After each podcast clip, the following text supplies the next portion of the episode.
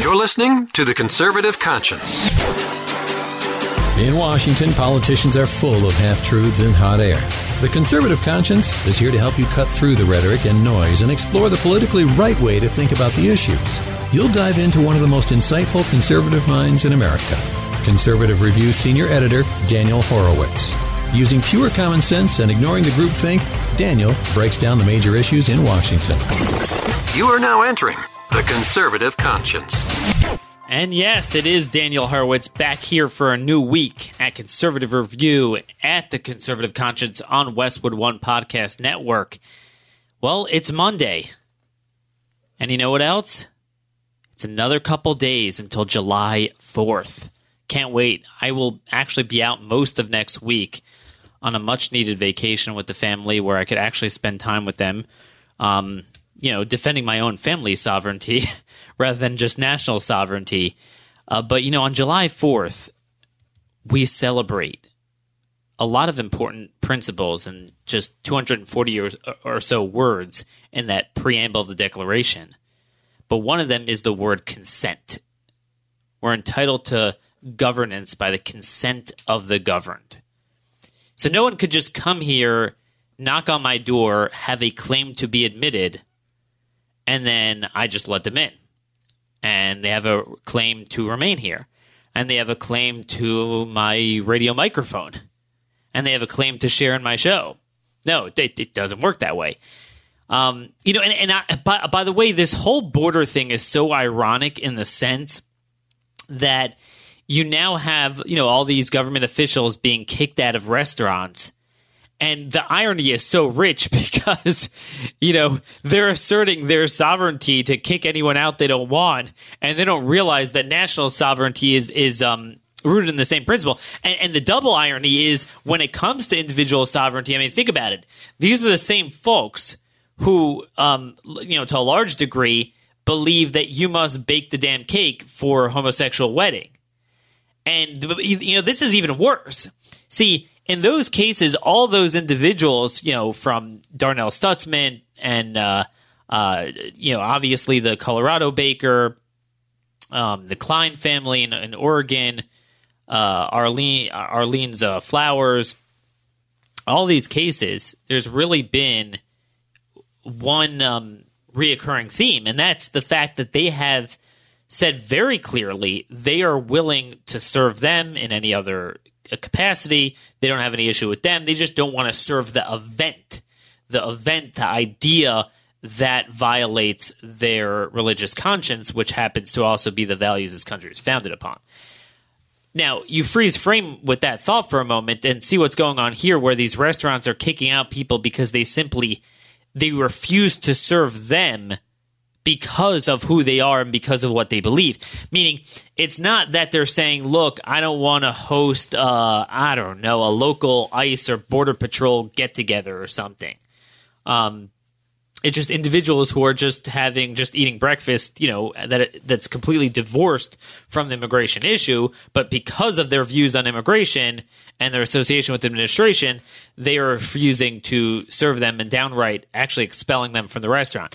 Now, to be very clear, you know where I've been on this issue. I'm very consistent with property rights. I believe you have the right to be hateful and rude like that and refuse to serve someone, you know, who doesn't bother you, doesn't cause a ruckus, just simply because of who they are. I, I believe you do have that right. I believe our founders would view anything else uh, very foreign. Um, you know, again, you have Section Seven of the Title Seven of, of the Civil Rights Act, which carves out blacks. Um, you know, again, that that that really is unconstitutional. You could defend it at the time, given that we were violating their real rights in many other ways, and you know it was needed. But certainly to add that to anywhere else, like I said before, you cannot do that.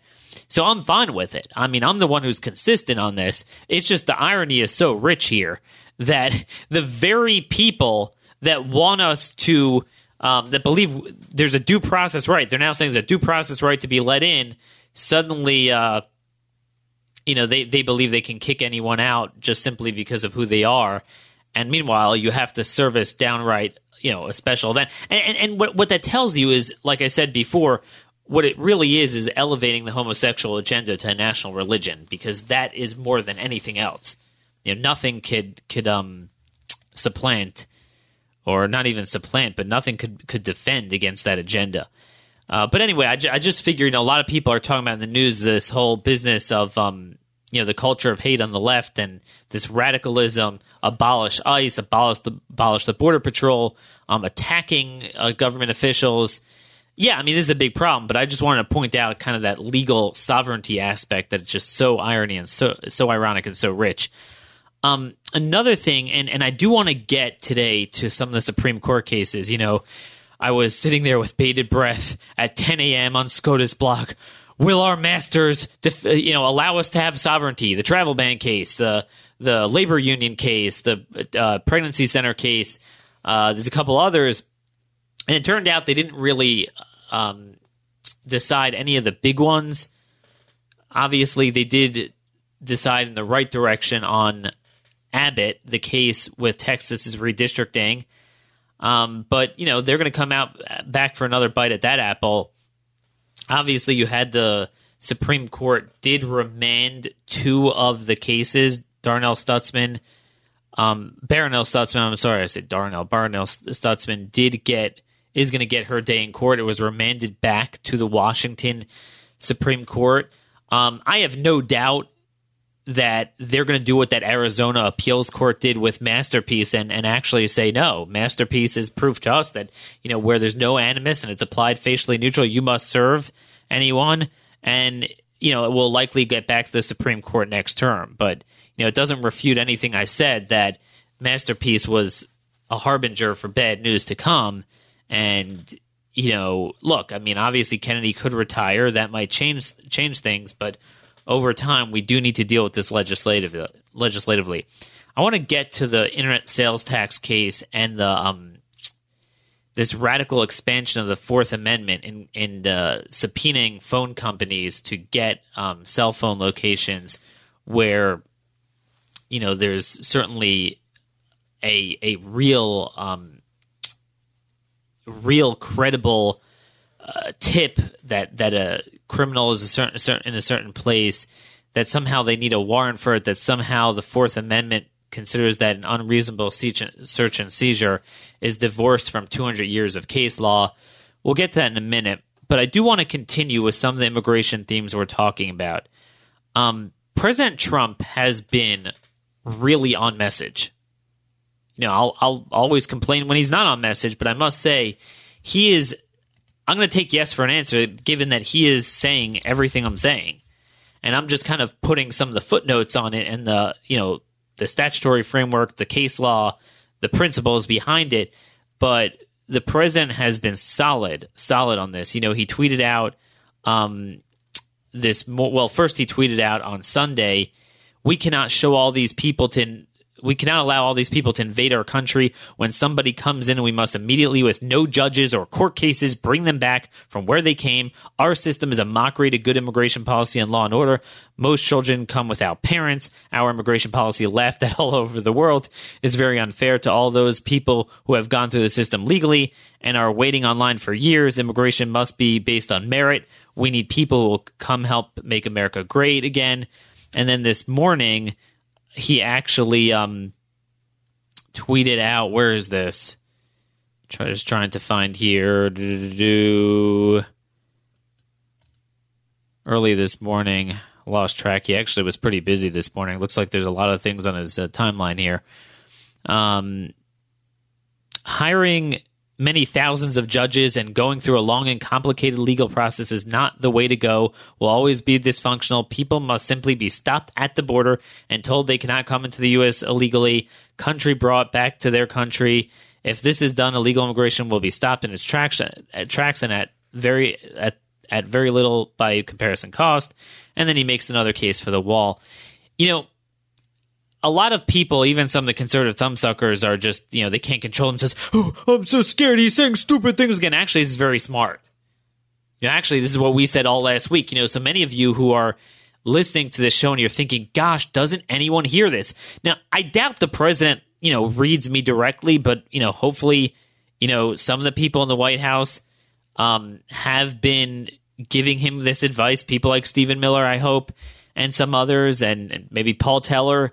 I, I know they do get my email blasts, and and look, you know, maybe they thought of it on their own, but the president doesn't have to let anyone in.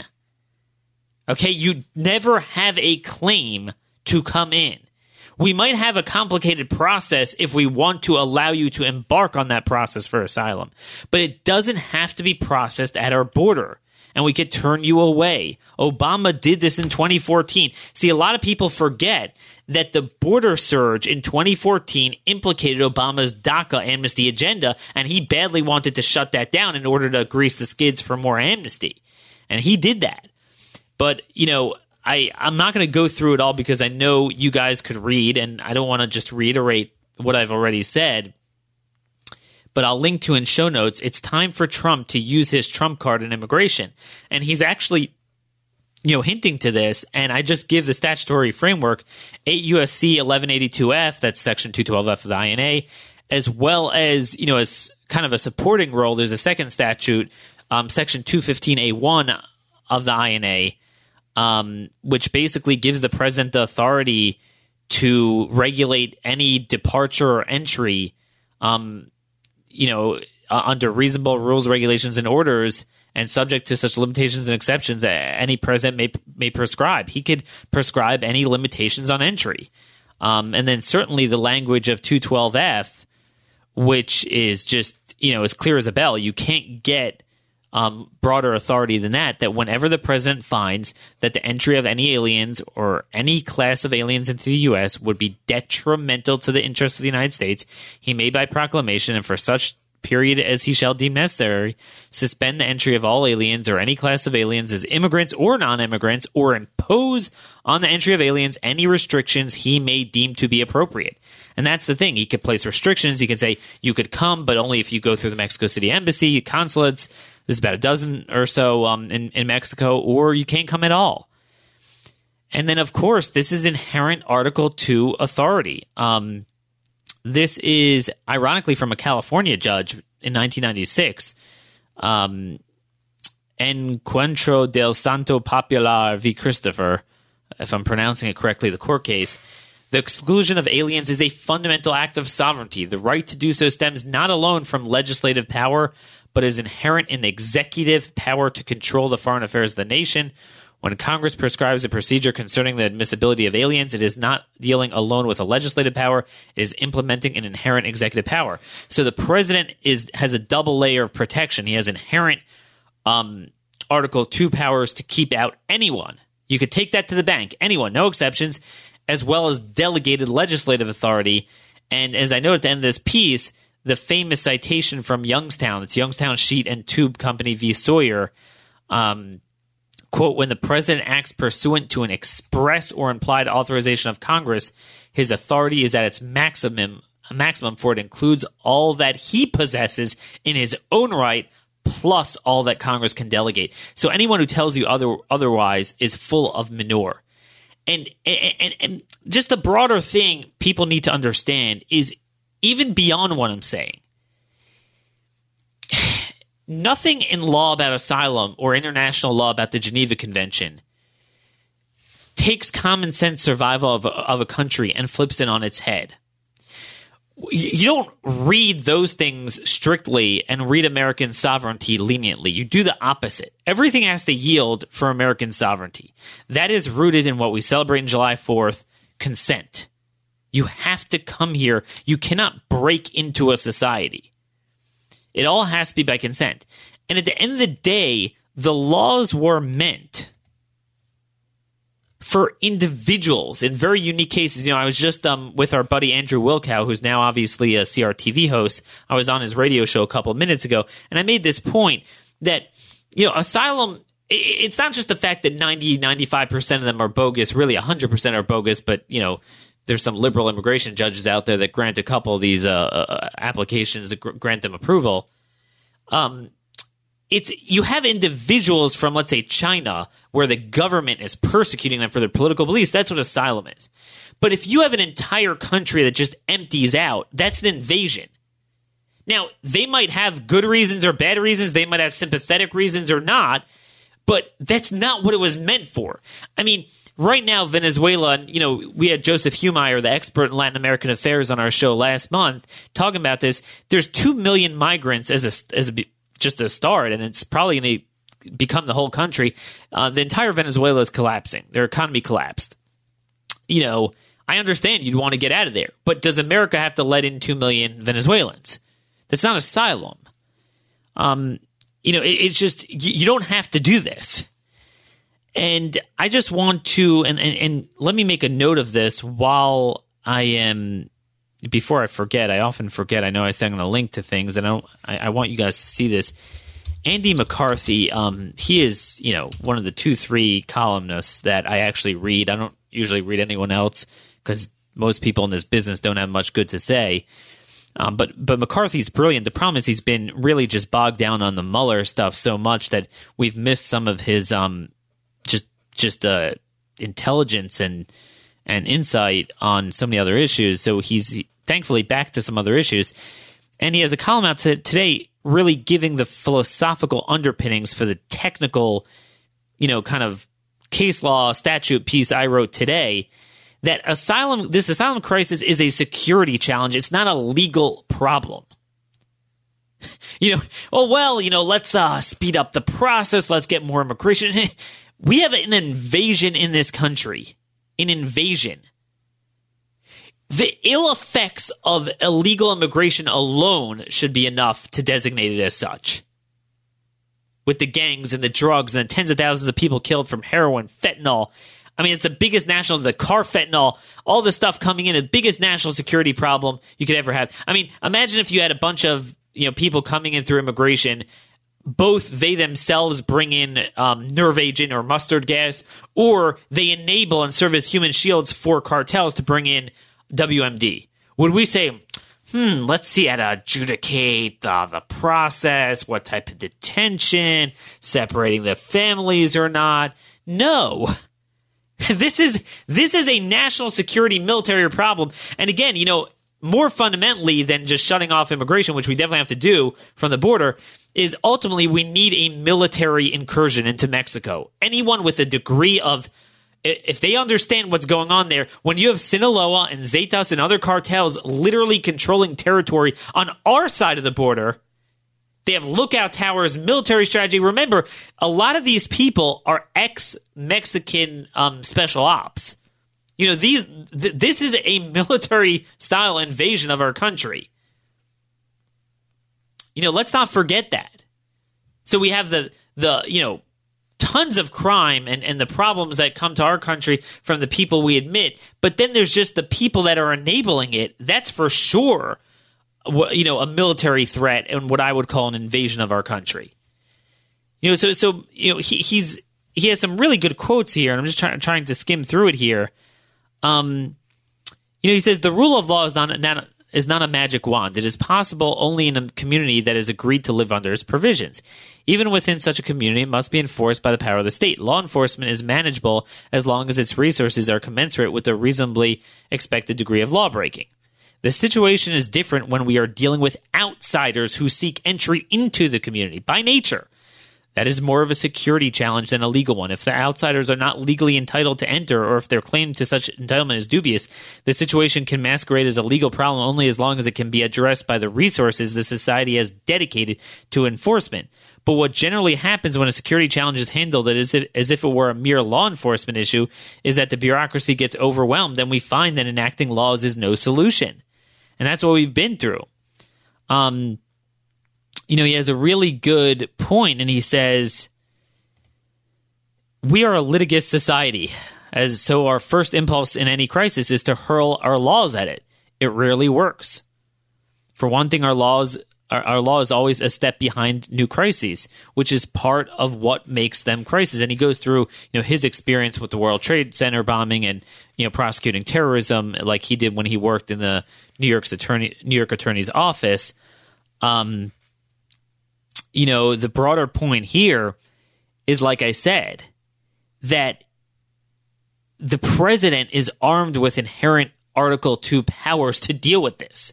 You know, I joke around the president has been given authority over the last half century to basically just make war and engage in aimless confrontations all over the world without congressional authorization, violating the Constitution. But ironically, the one area where he could do so unilaterally, and it's indeed his responsibility, is to repel an invasion that he doesn't need Congress for, and that we don't do.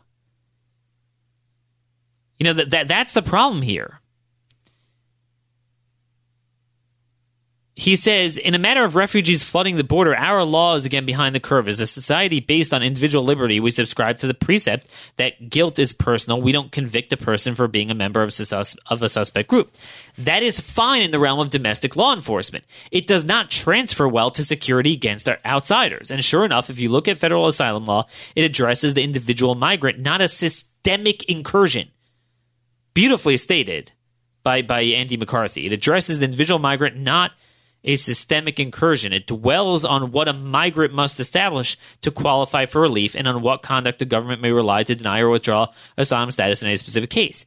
It does not address what could happen if thousands of migrants simultaneously seek asylum, abetted by the lawyers' left's insistence that our asylum law entitles them due process, even if this means that as a practical matter, a high percentage of them will be released into the United States, they will never show up for their legal proceedings, and they will settle here illegally while Washington agitates to bring them out of the shadows and formally make them Democrats, or I mean, citizens. Anyway, beautifully said. I'll link to that in show notes. And, you know, I just want to say before we move on to some other issues here, the American people get this. This is brought out, I believe, in a poll from CBS YouGov over the weekend. And they actually did a good job of getting to the essence of the issue. Not like, okay, do, do, do we want to open up concentration camps for illegals? Um, do you want to deport someone who comes up with a cure to cancer? No, they asked they asked the t- two questions that really are flip sides of the coin. First off, they asked which comes closer to your view, whether the U.S. finally decides to admit them or not, meaning put aside immigration. Just those who, who enter illegally, should they be punished as an example of American toughness or treated well as an example of American kindness? And, you know, a majority, 54 to 46, says kindness. Now, even then, 46 say we should be tough. But notice, but that the question is not what to do with them you know, no one. Um, there's still a majority of people. We don't want to beat them up. We don't. We don't have a desire to do anything to people.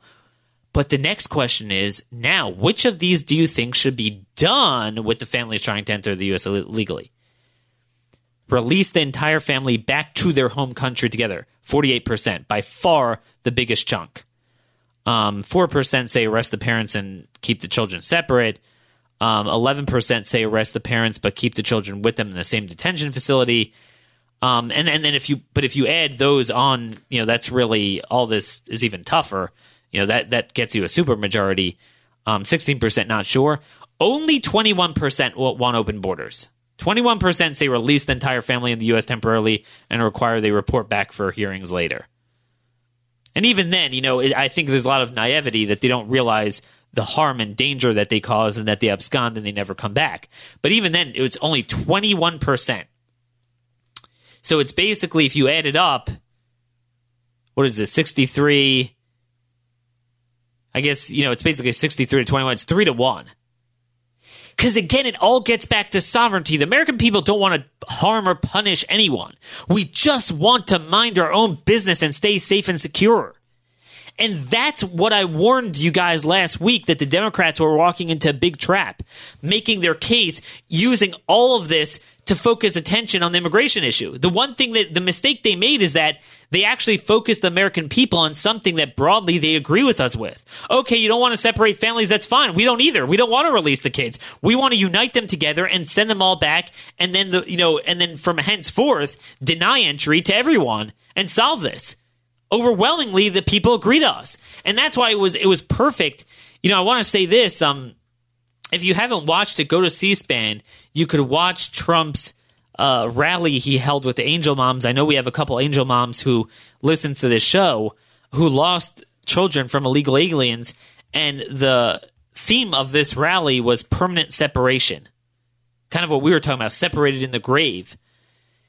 and it was beautiful messaging. And I said to myself, you know, the media was wasn't covering this; they weren't seeing the other side of this. Imagine if we had an entire party, Ryan, McCarthy, all the state Republican parties, all of them going around with victims and, and, and, giving the other side to this that it wasn't Trump doing this alone. We had an entire party apparatus doing this the same way the entire Democrat Party fights for illegals. Imagine what the country would look like. If you haven't heard this analogy from me and yet, it'll be new. If not, you know, maybe it's boring, but I'm going to say it again. It's like a boxer. Even if you're the best boxer around, I mean, look, if your opponent's a nobody, then I guess it won't do any harm. But you know, if the guy is somewhat of a, of a boxer, um, if you decide I will not punch, I will not strike and maneuver, I will just stand still and try to just defend. Even if you're the best defender, he's going to land. At some point, the guy's going to land punches on you. And, and that's the point. You can't, if you don't take the opportunity to strike and maneuver, it's not just that you're going on offense and you might hurt the other side that's also a way to balance and parlay against their punches. It's the best defense is a good offense. And if we're constantly on the issue of immigration showing the 99% of it being bad and how much more crime as opposed to, you know, the, the sympathetic stuff for illegals so that when, when they have stuff in the news cycle to draw upon their sympathy for their side, it's not going to land. It's going to ring hollow. But if we don't do this, if we don't talk about the victims of illegals, the thousands of murders by at the hands of illegals over the years, um, you know, again, thirteen hundred people have been booked in Texas prison just for homicide over seven years, just in Texas. You can imagine what what Arizona and um, California look like. We don't have the data. And those are just the 40 to 50% that DHS downright has fingerprints on. So it's probably double that. And then certainly the rapes, the robberies, I mean, it was thousands upon thousands. We don't hear about this because we don't have a party doing this. But what the polling data suggests is even without that, the people agree with us. Imagine what their views would be if we had a party doing this. So don't shove polling at me. You know, it makes makes no sense.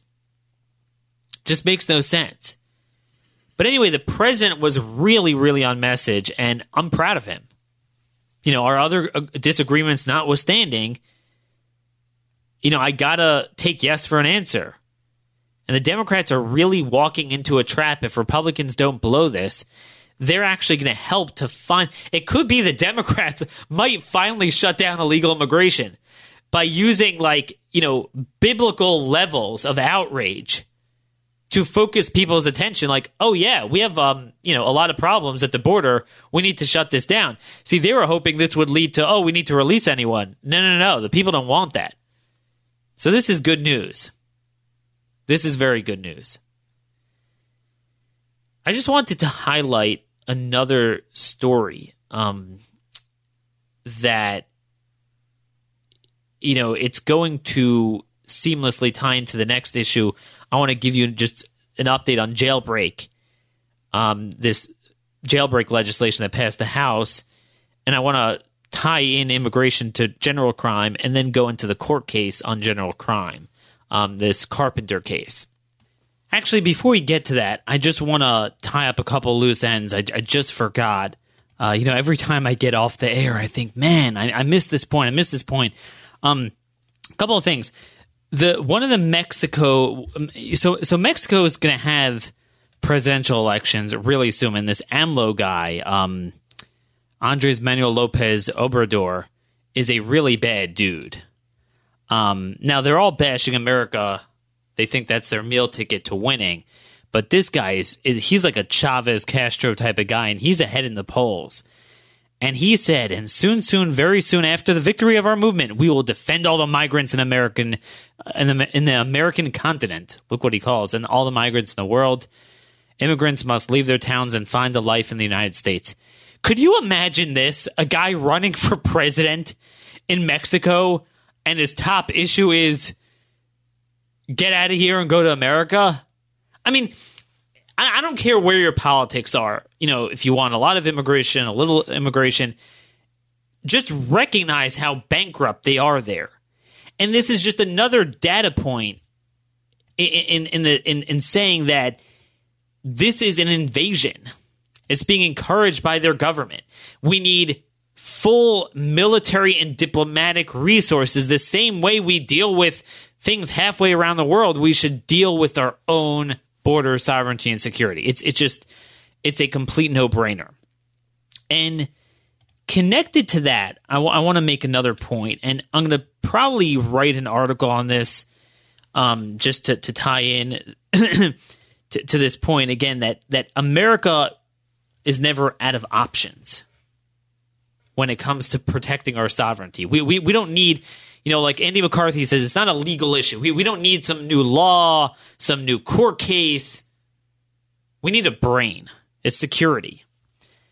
And there, there's something a lot of people are missing. So, you know, obviously the federal government has the right, the, respons- the responsibility to repel the invasion, to stop people from coming in, to certainly go after the drug cartels. I would argue make a buffer zone. I mean, I would like for any liberal listening to this show, and I know Media Matters for America uh, has begun to do so. You tell me, why should it be that there's, you know, let's say 5, 10, often up to 50, 100 miles into our soil that's insecure, unstable, that is unsafe? Shouldn't that buffer zone be on the other side of the border so that there's not one inch of American territory that is not sovereign? But anyway, Article 4, Section 4 guarantees states the right to protect from invasion. Right? Protection from invasion. States do not have the right to demand DHS and DOJ block grant funds to be a sanctuary city. No, no, no. They don't have the right to sue for more immigration. They do have the right to not be invaded. And it is the government, the federal government's responsibility to protect them.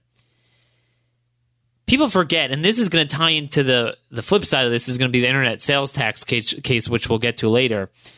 Article 1, Section 10, I believe paragraph 3, yeah, paragraph, paragraph 3 of the Constitution says as follows No state shall, without the consent of Congress, lay any duty, duty of tonnage, keep troops, or ships of war in a time of peace, enter into any agreement or compact with another state or with a foreign uh, power, or engage in war unless actually invaded or in such imminent danger as will not admit of delay. Folks, we have an invasion. When you look at Texas, just Texas alone, let's just let's just look at this from their vantage point. With the hundreds of thousands of crimes committed, the parts of their soil that are, you know, um, completely unsafe, where, where you have ranchers being attacked by foreign nationals. If the federal government's not going to do it, I believe they have the power to do it. And now, again, I'm not saying the power to, um, you know, I'm not, I'm not suggesting that you know the Texas Air National Guard should start dropping bombs on on the drug cartels. I mean, I think that, uh, although I do think we should do that at federal level, um, but I am saying that they they have the right to defensive actions, and I think that they have the right to remove people, to push people over the border. You know, when, when, we say the federal government has full control over immigration, that's in the other direction. That's in the sense that states can't go more lenient.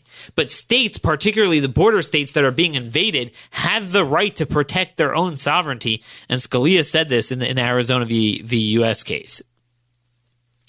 You know, not exactly in this context, but you know that's something I'm going to be developing as as time goes on, maybe even tomorrow. Um, you know, and, and that's the thing there's no due process when it comes to war. This is an act of war with invaders. You know, one of the one of the um, indictments against King George in the in the Declaration of Independence that we're going to celebrate next week. Guess what? It actually talks about the fact that King George prevented governors from repelling invasion you know, if the federal government's going to be impotent and the federal courts are going to downright be tyrannical about this, They're no different than King George. That's the impetus for one one of the causes of the American Revolution. You know, to protect our frontier. They have that right. This is our frontier, and they have that right to to protect from from from war. You know, you could you could call me any names you want in the book, but you know, these are the basic constitutional values that we ignore, and then we create extra constitutional values. So anyway, that is with this. The the final immigration story I want to bring to your attention is um where is this? It's an NBC Washington story. As you know, there has been I mean a really dire uptick in gang violence in Northern Virginia.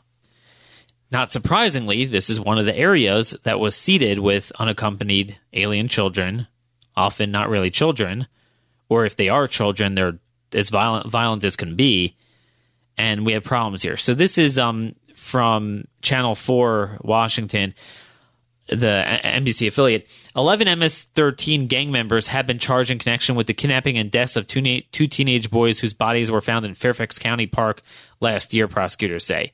The bodies of Edwin Escobar Menendez of Falls Church and uh, Sergio Arita Treminio of Alexandria were found in Holmes Run Park on March 3rd, 2017, and they list all the people charged.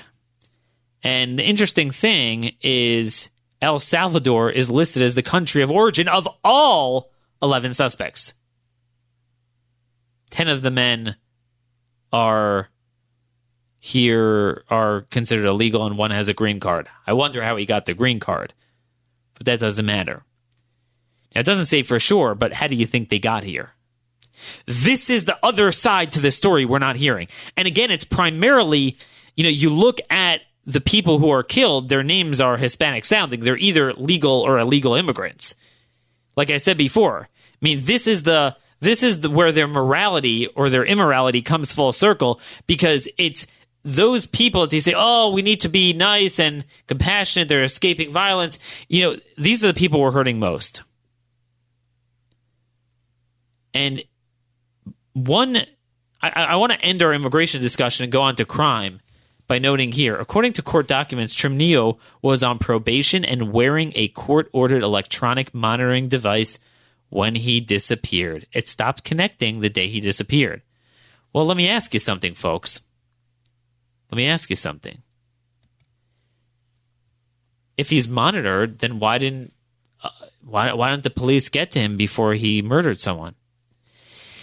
This is an important lesson. I just wanted to give you this anecdote because it's lost on a lot of people, you know, that are focusing only through an immigration lens. I want to discuss the general crime lens. As you know, we're the only ones in this entire country almost to oppose this so-called First Step jailbreak, jailbreak Act that passed almost unanimously out of the House, where the members did not read the bill and they don't understand the consequences. It takes tens of thousands of hardened federal prisoners that are totally undefined, as to low risk. It's not defined in statute. Many of them are actually criminal aliens, and it releases them into home confinement. Home confinement, any prosecutor will tell you in law enforcement, it's a joke. It's an utter joke. Unless you put the resources behind it, they don't have enough. It's not like there's someone manning the station, and as soon as the bracelet gets cut, he leaves, an alarm goes off, and then they're they're you know they immediately within three minutes are at the point where the GPS was cut off and they're on the search. It just doesn't work that way. You know, tragically, this Baltimore County cop last month was killed by one of these folks. This is a big part of this stupid criminal justice reform thing that a lot of people won't tell you. And I want to read to you, connected to this, another story that's very, very connected. You're not going to read elsewhere. This I can't link to because it's a, C- a CQ article, Congressional Quarterly. It's a um, subscription, but uh, you know they pay the big bu- big bucks here at CR to um, equip me with it. It's like the one perk I get. I uh, I couldn't justify paying the money internally to get um, Nexis, or actually we had it, but we didn't renew it. But I said, look, you know, if you get rid of CQ, I'm I'm I'm quitting. You know, I need it. Um, it's you know completely indispensable resource. So anyway, Prison guards fearful of unfunded promises in overhaul bill. A bill the House passed last month in an effort to reduce recidivism and prison costs faces tough sledding in the Senate, where many are insisting it also include restrictions and mandatory minimum sentences. It's also opposed by one group with a direct stake in the outcome, prison guards, even though it includes language that would allow them to store their own handguns at prisons so they'd have them commuting to and from work. So now, uh, folks, th- th- this bill had a lot of random provisions. So, you know, some of them were good. Um, it allows prison guards to store their guns right at work so they could always, you know, go straight with them and, you know, their, their targets and everything. Now, again, that's not the main part. The main part is jailbreak. So, I mean, I'm not going to support a bill because it has this thing.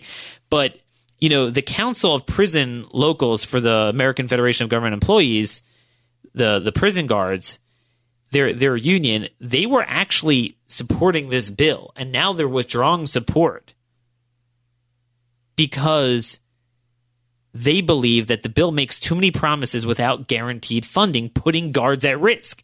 And this is the point. They have all these leniency programs, but they don't put the money behind it. Here's the dirty little secret about jailbreak. Here's the dirty, dirty little secret that on the one hand, they want to release everyone because they want a talking point. Oh, we have too much incarceration. We need people out of prison. But then they have another talking point that they want to save money. And the problem is the two conflict with each other when you want to do home confinement. One or two things are going to happen. Either home confinement is a joke, or you're going to have to pump a ton of money into it in order for it to be secure. I told you I, I have I have it from officials in the Bureau of Prisons that it costs thirty three dollars per diem per enrollee or whatever per uh, um, convict in a federal institution right? Because like any institution, once you get through the fixed costs, it's the marginal increase in cost for every per diem um, is is not a lot. You have all the the economies of scale. You got the institution there, but if you want to replicate a solid security apparatus in one's home and in many people's individual homes, that's a fortune. That they say is about, I believe, eighty eight dollars per diem, almost thirty, almost three times more. So this bill doesn't appropriate any funding because of course they have to say they're saving money. That's the whole talking point and how they get a lot of conservatives to go along with it. But now you even have, I mean, this is the thing. We all hear from these stupid right on crime, Texas Public Policy Institution, Brooke Rollins in the White House pushing this. But what no one wants to hear from is the law enforcement groups opposing it. And now you have even the prison guards who are supporting it because of one just random provision that has nothing to do with the rest of the bill now they're worried that look, you know, you're you're having all these like jailbreak programs, but you don't have the money behind it. It's going to put us at danger. But I just want to say that this point is accentuated by what we see now that there are people that just they, they, they go on to commit horrible crimes, including murder, when they have ankle bracelets. They don't work. And particularly when 37% of all the people in the marshal's custody are foreign nationals, and roughly 25% in BOP custody are foreign nationals. A big chunk of people released will be these guys that are just the consummate flight flight risk. Right? I mean, they're they're gonna they're never gonna come back. So that's jailbreak. I just wanted to give you guys an, an update on that. And then now I wanted to get to another thing we didn't have time for and that is Friday's decision. I didn't have time to write about this yet in Carpenter v. United States. This was a landmark case and yet another massive expansion of the Fourth Amendment. Now, let me say this. There's two points I want to make with this case. Number one, the Fourth Amendment, like the First Amendment, is very important if you interpret it properly.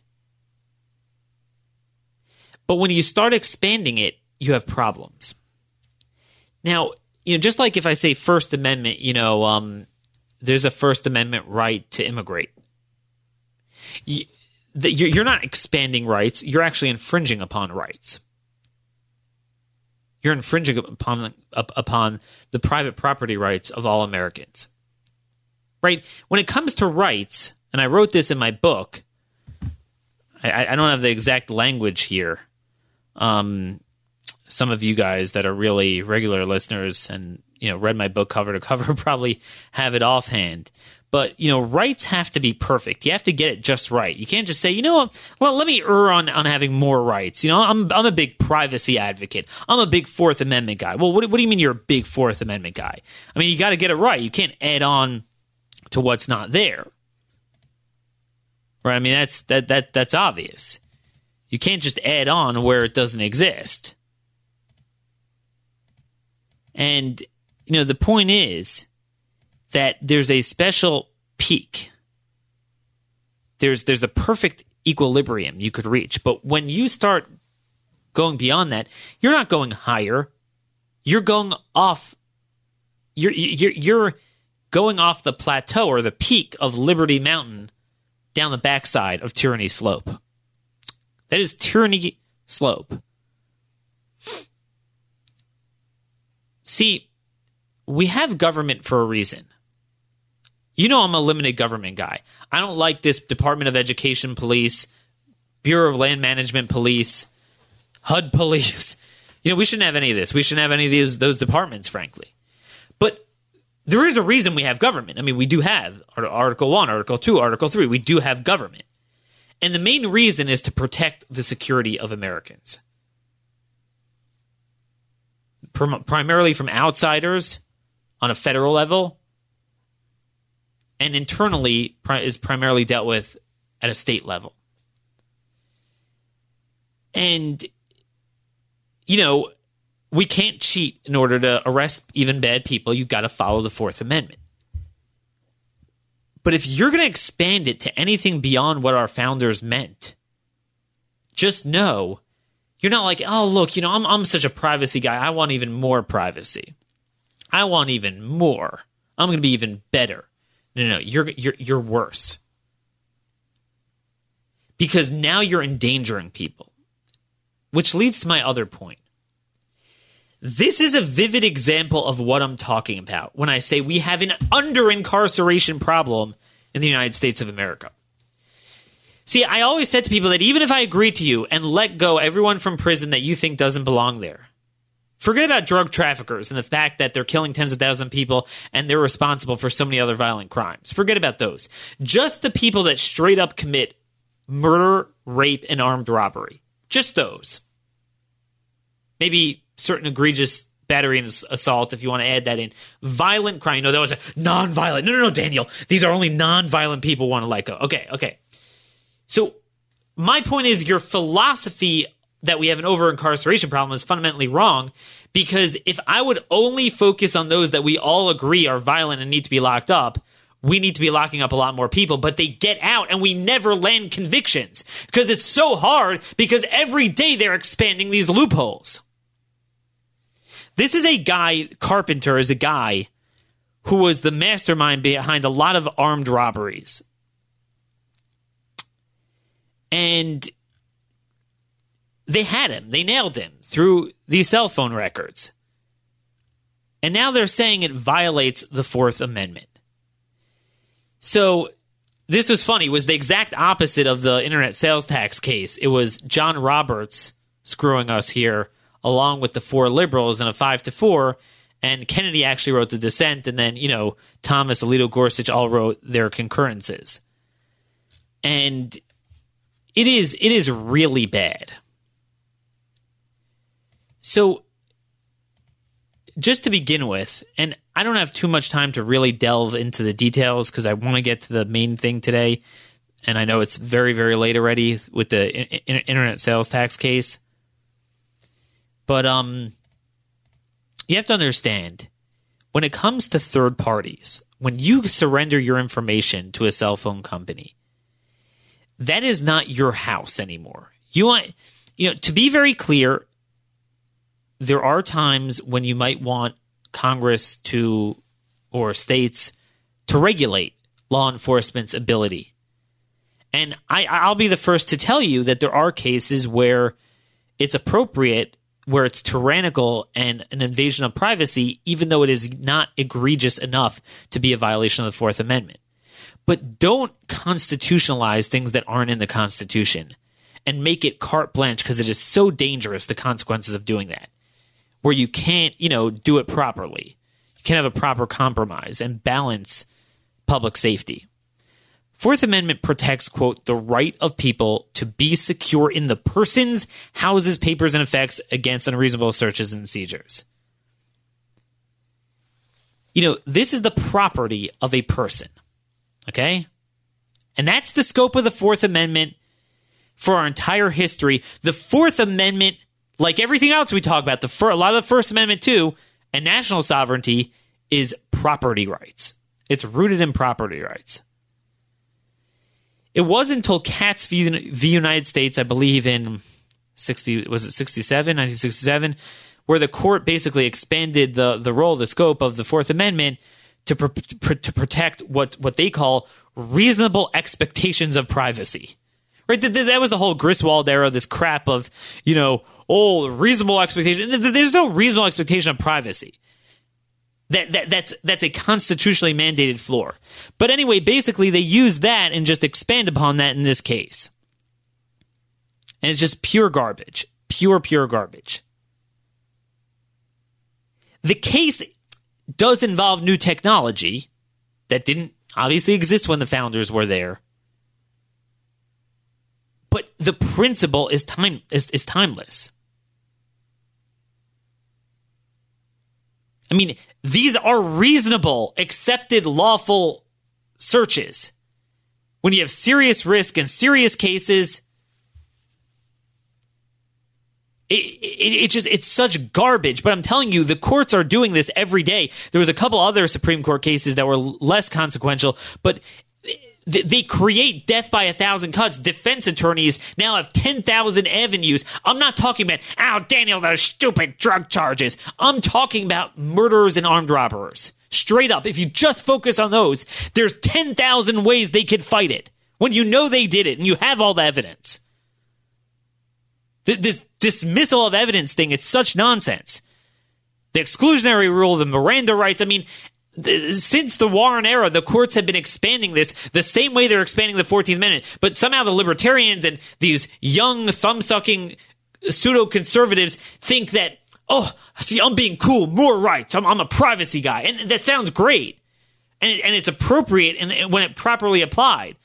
But when it's balanced against public safety, look, if it's in the Fourth Amendment, I'm, I'm for the Constitution no matter what. But when it's not, don't add it in. Don't add it in. It, it, it just, it is such garbage. Pure garbage. So anyway, th- this was back in 2011. And notice, notice it's been how long? This armed robbery, this is like a mastermind of like tons of break-ins to stores. Think of those victims, the property rights, the money lost. I don't know if anyone was ultimately hurt in these cases. I'm not familiar with them. But um, this goes back to 2011 in a Radio Shack. They arrested four men, and then you you know you get them to confess, and then you get information from them, and they use that to identify 15 accomplices, and they gave the FBI some of their cell phone numbers. So the FBI reviewed the call records, you know, to see what's going on. They could do that. You know, um, the prosecutors applied for court orders under the Stored Communications Act to obtain the cell phone records of this guy, Timothy Carpenter. He was the mastermind. There were several other people with him. And uh, this was a 1994 law. It permits the government to compel the disclosure of certain telecommunication records when it, quote, offers specific and articulable facts showing that there are reasonable grounds to believe that, um, you know, it's, it's, it's relevant and material to the, whatever, the ongoing criminal investigation. So again, this is not a. This is not your property; it's a third party. But even the third party, it's a subpoena. They don't just you know kick in the door of AT and T and whatever. They they ask for it and they say, "Look, we have reasonable you know um, records," and, and and they gave it to them. federal magistrate judges issued two orders directing Car- Carpenter's wireless carriers. It was Metro PCS and Sprint to disclose the um, sector information, you know, where the calls were originating from. Um, and, uh, you know, at the time of the call termination, the incoming, outgoing, and, you know, to track the guy down.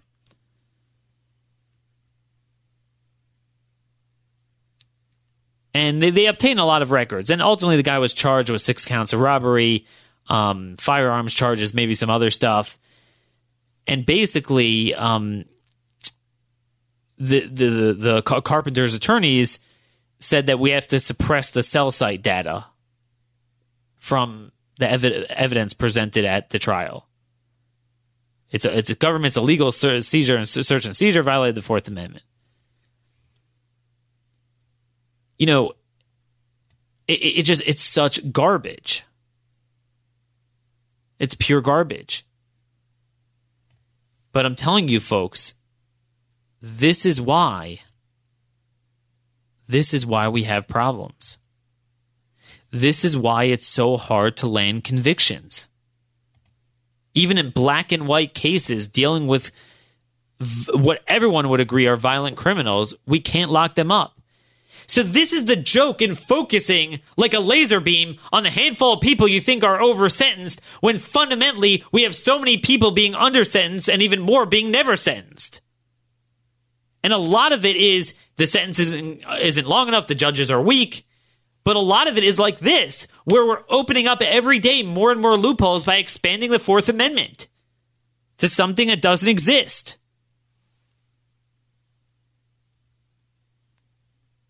It's it's just it's just pure insanity. And, and with that, we have our final case here. I mean, there's really a lot more, but I want to get to Wayfair obviously, this was a South Dakota case, the internet sales tax case. I know I alluded to it last week. So that was decided earlier in the week last week. Now, this is unbelievable if you think about it. So, first of all, this was the opposite of Carpenter. Roberts was actually the good guy. Roberts, this is the, the, one of the weirdest splits we've ever seen. Um, you know, Roberts wrote The Dissent, and he was good.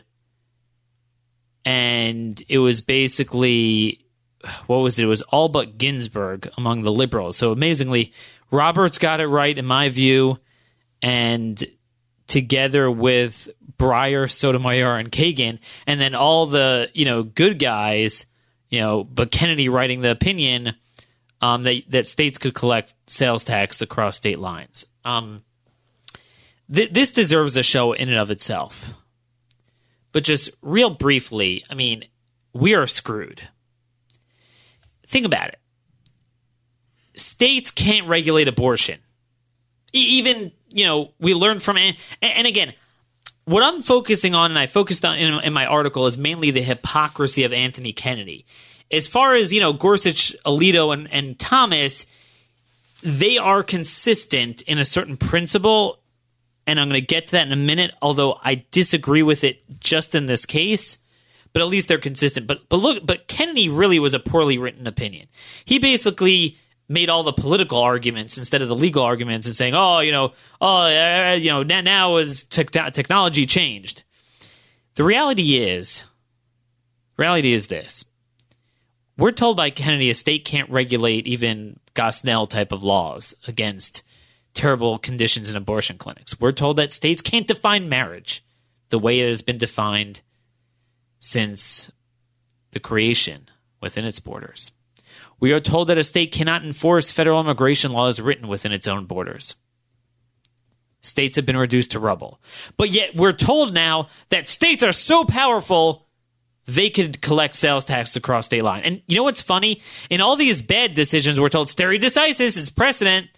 Here, suddenly, they took two cases spanning from uh, what, what, was it 1960 i'm forgetting i'm forgetting when it was the late 60s was the first time with mail catalogs that it came up collecting states out ta- sales tax outside of state boundaries. Um, bellas hess and then the quill decision in the early 90s they overturned them and it was built upon a principle a doctrine in place since Gibbons v. Ogden in 1824. And that is what's called the Dormant Commerce Clause Doctrine. An idea was that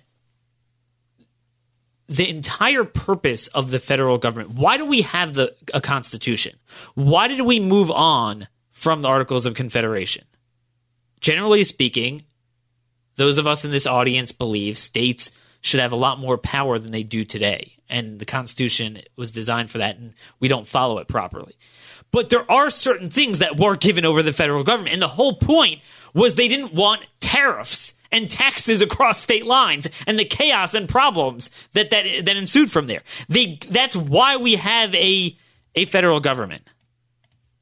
It was interstate commerce was given over to the feds not as a means of giving the feds more power to regulate people, as the liberals interpret the Commerce Clause, but as a negative on the states. Right? This was um, basically encapsulated in a letter I found from Madison to Joseph C. Cabell in 1829. Quote, the power to regulate commerce among the several states was intended as a negative and prevent preventive provision against injustice among the states themselves rather than as a power to be used for the positive purposes of the general government. It is a negative grant. Now, Clarence Thomas believes that he doesn't believe in this. You know, so even from 1824, he he believes that ultimately there's no such thing in the text of the Constitution that yeah, it was given over to the federal government, but there's no negative. In other words, the negative is that a state cannot do it unless explicitly authorized by Congress, rather than saying a state can do it unless Congress takes it away from them. And Thomas believes in the latter. And I think, you know, he would say, Daniel, well, and I don't want to put words in his mouth, he would say that, look, you know, you're right in the spirit of the Constitution, but in the text, you can't really read that in there. Now, I understand that, but I'm just saying, and it could be if we never had this before, if you're going to create such a doctrine, fine. I maybe not, don't create it. But of all things, really, of all things, to overturn two precedents from 50 years built upon a principle since 1824, that's now I'm not trying to say everything from the 18, early 1800s is sacred. That you know they they're were plenty of things that I believe went wrong and warrant the Constitution. And if you're real originalist, you have the obligation to follow the text of the Constitution as you believe it, it was written. Um, but the, in this case, Ogden was right, certainly in the spirit of the Constitution. I mean, that, that was the entire rationale for creating the Constitution. I mean, it was obvious. The entire rationale. You know, eh, it, it, I, I, mean, it, it just it, it just boggles the mind, boggles the mind. But of all things, suddenly, see the problem we have. The problem we have, and, and this is the lesson I wanted to learn out from this, and I'm just losing my voice already because we've gone so so late in overtime this is yet another example of how the courts are a one way street and a dead end for conservative policy outcomes. What I've long said the court system, see, I'm fine with the consistency of making states strong again. But then also applying it to election law, to immigration enforcement, to abortion, to marriage, transgender issues. But somehow we're always on the losing side of those issues because it's only Alito, Gorsuch, and Thomas who will be good on that, but we're not going to get the benefit of the other guys. You know, we're told it's a due process violation to require photo ID at the polls or ask for proof of citizenship to verify eligible voters. I don't see the Supreme Court in a rush to overturn those lower courts. And in fact, they've denied appeals to overturn those interpretations of due process. But they have no problem overturning Quill Quill's ruling from 91 that requiring out of state vendors to account for 10,600 tax jurisdictions for places in which they do not have representation is a violation of due process. Look, ultimately, conservative justices, to their credit, they're consistent and intellectually honest, and I, I love Clarence Thomas. But mixed with the inconsistency and intellectual dishonesty of the liberal justices, we seem to always lose politically in almost every case. See what I'm saying? We can, we can never get the benefits. All right, so states are so powerful they can tax cross state lines. Okay, great. So now, hey, hey, hey, guys, are you going to be with me in my plan to have Texas, um, you know, deport some of these people as a function of Article One, Section Eight, Section Ten? I mean, Paragraph Three, when you know they're under invasion, they have the right to protect their own sovereignty. No, I'm sure you'll find one. Oh, supremacy clause. Suddenly, states could tax cross state lines. There's, there's a lot more to say on this, but I mean, you know, you look at the Supreme Court said in um, it was 1949 decision, quote, no other federal power was so universally assumed to be necessary and no other state power was so readily relinquished. To me, it's pretty implicit that they don't have that authority. I can't, I mean, the 10th Amendment gives them all power is not enumerated, you know, in the federal, you know, to, to the feds. Well, this one is. I would argue they don't have it, even without Congress acting on it. Congress, of course, could act, and they won't because they all support it. Trump supports it. I spoke about this a little bit last week. But um, certainly the hypocrisy of Anthony Kennedy is astounding. Think about it. Anthony Kennedy said in Arizona v. US that Arizona couldn't merely complement and enforce, not come into conflict with it, but enforce federal law within its own boundaries. Didn't affect any other state. Its own sovereignty under attack, the drugs pouring into Arizona, billions of dollars of cost to the state. Yet they can't merely, yet the, the plenary power of Congress over immigration is so strong in his view that it boxes out the states from even echoing it much less coming into conflict, much less going cross state lines. Yet somehow, when it comes to internet sales tax, which I would argue is even is the is, the Commerce Clause is even more rooted in the federal government, right? In other words, you know, I'm always a big you know plenary power guy, saying that the feds have control over immigration, but it's it's not both directions. It's it's in sovereignty. But if they want to go more lenient and start flooding states with stuff, I would argue states could, to, in some capacity, as Scalia said in his dissent in Arizona, they could, you know, even even where it doesn't complement the law, um, you know, they have their own sovereignty. But it's amazing. You look at what Anthony Kennedy said. He said that intent can be inferred from a framework of regu- regulation so pervasive that Congress left no room for the states to supplement it. No room. You're boxed out. So even if Congress didn't explicitly ban you from enforcing immigration law, the fact that they're so involved in that field, you're preempted.